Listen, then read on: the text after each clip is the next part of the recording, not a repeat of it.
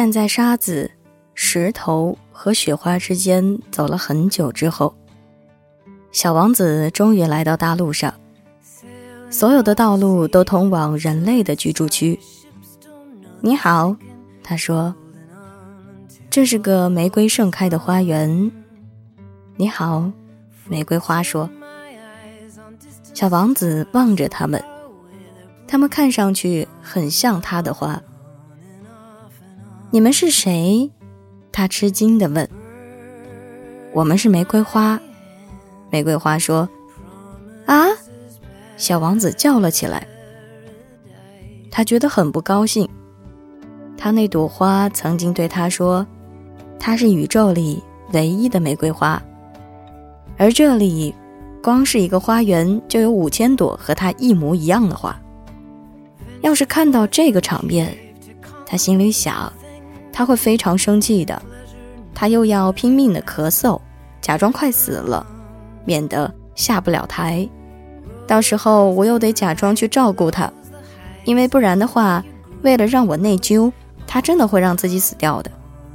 然后他又想：我原来以为我很富裕，拥有一朵独特的花，但它其实只是一朵玫瑰。这朵花再加上三座只有我膝盖那么高的火山，而且其中一座很可能永远不会再喷发。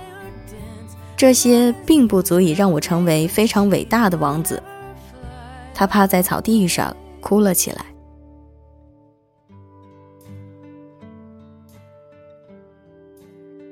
就在这时，狐狸出现了。“你好。”狐狸说。“你好。”小王子很有礼貌的回答。他转过身，却什么也看不到。“我在这里。”那声音说，“在苹果树下。”“你是谁？”小王子说：“你很漂亮。”我是狐狸。狐狸说：“来跟我玩吧。”小王子提议说：“我很难过，我不能跟你玩。”狐狸说：“我没有经过驯化。”啊，对不起。小王子说。思考了片刻之后，他又问：“驯化是什么意思啊？”你不是这里的人。狐狸说：“你在找什么呢？”我在找人类。小王子说：“驯化是什么意思呀？”人啊，狐狸说：“他们有枪，他们会打猎，这特别讨厌。他们也养鸡，这是他们仅有的优点。你是在找鸡吗？”“不是。”小王子说：“我是在找朋友。驯化是什么意思啊？”“这是常常被遗忘的事情。”狐狸说：“他的意思是。”创造关系，创造关系，是啊，狐狸说：“对我来说，你无非是个孩子，和其他成千上万个孩子没有什么区别。我不需要你，你也不需要我。对你来说，无非是只狐狸，和其他成千上万只狐狸没有什么不同。但如果你驯化了我，那我们就会彼此需要。你对我来说是独一无二的，我对你来说。”也是独一无二的。我有点明白了，小王子说：“有一朵花，我相信它已经驯化了我。”那有可能，狐狸说：“地球上什么事情都有。”它不在地球上，小王子说。狐狸显得很感兴趣：“是在别的星球上吗？”“是啊。”“那个星球上有猎人吗？”“没有。”“那太好了。”“有鸡吗？”没有，毕竟没有完美的事。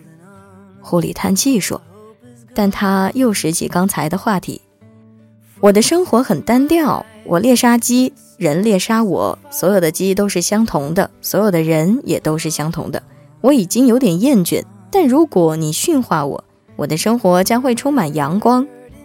我将能够辨别一种与众不同的脚步声，别人的脚步声会让我躲在地下。”而你的脚步声就像音乐般美好，会让我走出洞穴。还有，你看，你看到那片麦田吗？我不吃面包，小麦对我来说没有用，麦田不会让我想起什么，这是很悲哀的。但你的头发是金色的，所以你来驯化我是很美好的事情。小麦也是金色的，到时它将会让我想起你。我喜欢风吹过麦穗的声音。狐狸久久地凝望着小王子，请你，请你驯化我。他说：“没问题。”小王子回答说：“但我没有多少时间，我还有许多朋友要结识，还有许多事情要了解。你只能了解你驯化的东西。”狐狸说：“人类再也没有时间去了解什么东西了，他们无论需要什么，都到商店里买现成的。”但商店里呢不卖朋友，所以人类再也交不到朋友。如果你想找个朋友，请驯化我。我该怎么做呢？小王子问。你要非常有耐心。狐狸说：“首先，你要在离我有点远的地方坐下，就像这样，坐在草地上。我会偷偷的看你，你不要说话，语言是误解的根源。”但你每天都要坐的离我更近一点。第二天，小王子回来了。你每天最好在相同的时间来，狐狸说。比如，你定在下午四点来，那么到了三点，我就会开始很高兴。时间越是接近，我就越高兴。等到四点，我会很焦虑，坐立不安。我已经发现了幸福的代价。但如果你每天在不同的时间来，我就不知道该在什么时候开始期待你的到来。我们需要仪式。仪式是什么？小王子说：“这也是经常被遗忘的事情。”狐狸说：“它使得某个日子区别于其他日子，某个时刻不同于其他时刻。例如，那些猎人就有个仪式，每逢星期四。”他们会和村里的女孩跳舞，所以星期四是个美好的日子。我可以到葡萄园里散步，但如果猎人并不在固定的日子跳舞，所有的日子都是相同的，那我就没有假期了。于是，小王子驯化了狐狸，转眼他们就要彼此分别。唉，狐狸说：“我会哭的。”这要怪你，小王子说。我不希望你难过的，但你想要我驯化你，是这样的。狐狸说：“那你还要哭？”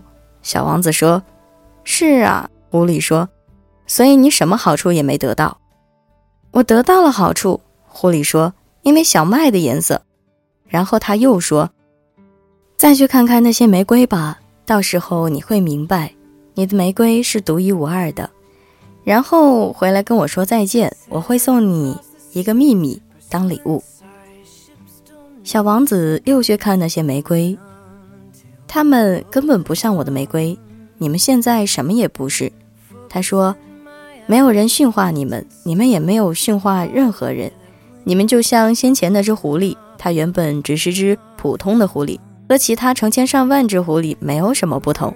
但我和它交了朋友，现在它是全世界独一无二的。”那些玫瑰听了很不舒服。你们很美丽，但也很空虚。他又说：“不会有人为你们去死。当然，寻常的路人会认为我的玫瑰花和你们差不多，但它比你们全部加起来还重要，因为我给它浇过水，因为我给它盖过玻璃罩，因为我为它挡过风，因为我为它消灭过毛毛虫，但留了两三条活口。”好让它们变成蝴蝶，因为我倾听过他的抱怨和吹嘘，甚至有时候也倾听他的沉默，因为他是我的玫瑰。他回去找狐狸，再见。他说：“再见。”狐狸说：“这是我的秘密，它很简单。看东西只有用心才能看得清楚，重要的东西用眼睛是看不见的。”重要的东西用眼睛是看不见的，小王子跟着说，以便记住这句话。正是你为你的玫瑰付出的时间，使得你的玫瑰是如此的重要。正是我为我的玫瑰付出的时间，小王子跟着说，以便记住这句话。人类已经忘记这条真理，狐狸说，但你千万不要忘记，你要永远为你驯化的东西负责。你要为你的玫瑰负责。我要为我的玫瑰负责。小王子跟着说，以便记住这句话。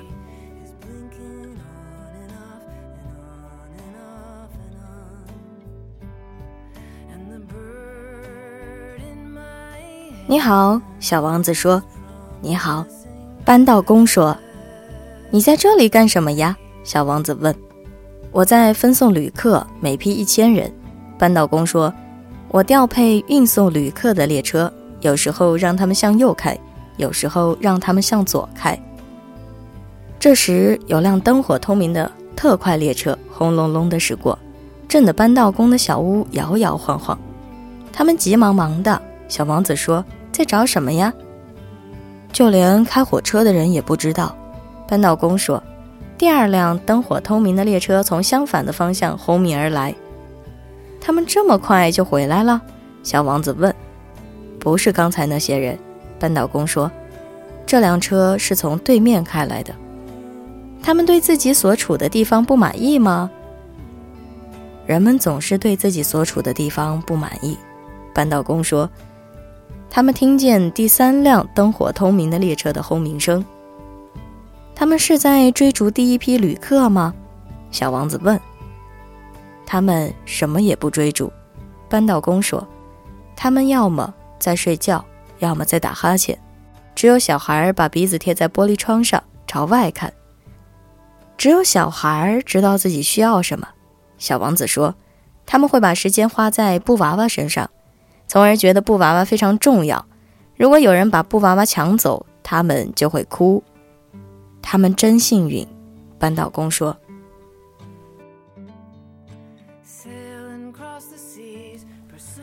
你好，小王子说。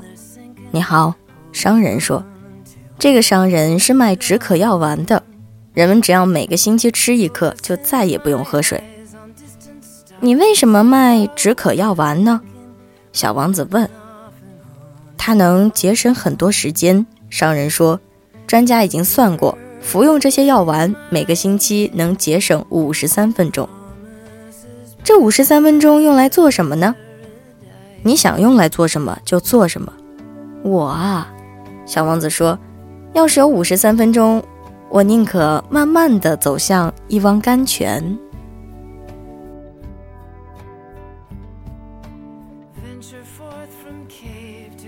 现在是我的飞机在沙漠里失事的第八天，在听这个商人的故事时，我把最后一滴水也喝掉了。哎呀，我对小王子说。你讲的这些故事非常动人，但我还没有把飞机修好，我已经没有水喝了。要是我也能慢慢走向一汪甘泉，我会很高兴的。我的狐狸朋友，他说：“小家伙，别再提狐狸了。为什么？因为我们很快就会渴死。”他并没有听懂我的言下之意。他回答说：“就算很快就要死了。”能交到朋友也是件好事，我很高兴我和狐狸成为朋友。他不知道现在有多危险，我心里想，他从来不饿也不渴，他只需要些许阳光。但他望着我，看穿了我的想法。我也渴的，我们去找水井吧。我无可奈何地耸耸肩，在广袤的沙漠里，漫无目的的。去寻找水井是很荒唐的，但我们还是出发了。我们默默地跋涉了几个小时，然后夜幕降临，许多星星开始闪烁。我望着它们，像做梦般恍惚，因为我口渴的有点发烧。小王子的话在我脑海里回荡：“你也会渴吗？”我问，但他没有回答我的问题，他只是说。水对心灵也是有益的。我不懂这句话的意思，但什么也没说。我知道最好别问他问题。他累了，他坐下来，我坐在他身边。片刻之后，他说：“这些星星真美丽呀，因为有一朵我们看不见的花。”我回答了“当然”两个字，然后默默地看着月光下高低起伏的沙地。沙漠很美丽。他又说：“确实如此，我向来都很喜欢沙漠。我们坐在沙丘上，我们什么也看不见，什么也听不到。然而在静寂中，却有某种东西在发光。沙漠如此美丽，小王子说，是因为它在某个地方隐藏了水井。我突然领悟到那沙地里的神秘光芒意味着什么。”心里惊奇不已。当我是个孩子的时候，我住在一座老房子里，据说那座房子下面埋藏着宝藏，当然谁也没有找到它，也许根本就没人找过，但它却为那座房子增添了神奇的魅力。我的房子有个秘密，埋藏在他的心灵深处。是的，我对小王子说。无论是房子、星星还是沙漠，它们都是因为某种看不见的东西而美丽。我很高兴，他说：“你的看法和我的狐狸是相同的。”小王子睡着了，于是我抱着他再次走了起来。我很感动，我觉得我抱着的是一件脆弱的宝贝。我觉得地球上没有比它更脆弱的东西。在月光中，看着他苍白的前额、紧闭的双眼和在风中飘扬的卷发，我心里想：我看见的只是个躯壳，最重要的东西是看不见的。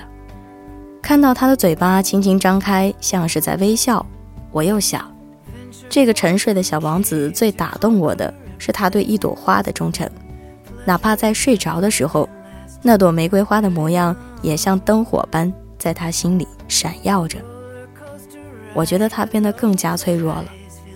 灯火需要被好好保护，因为一阵风就能将它吹灭。我不停地走着，黎明时，终于找到了水井。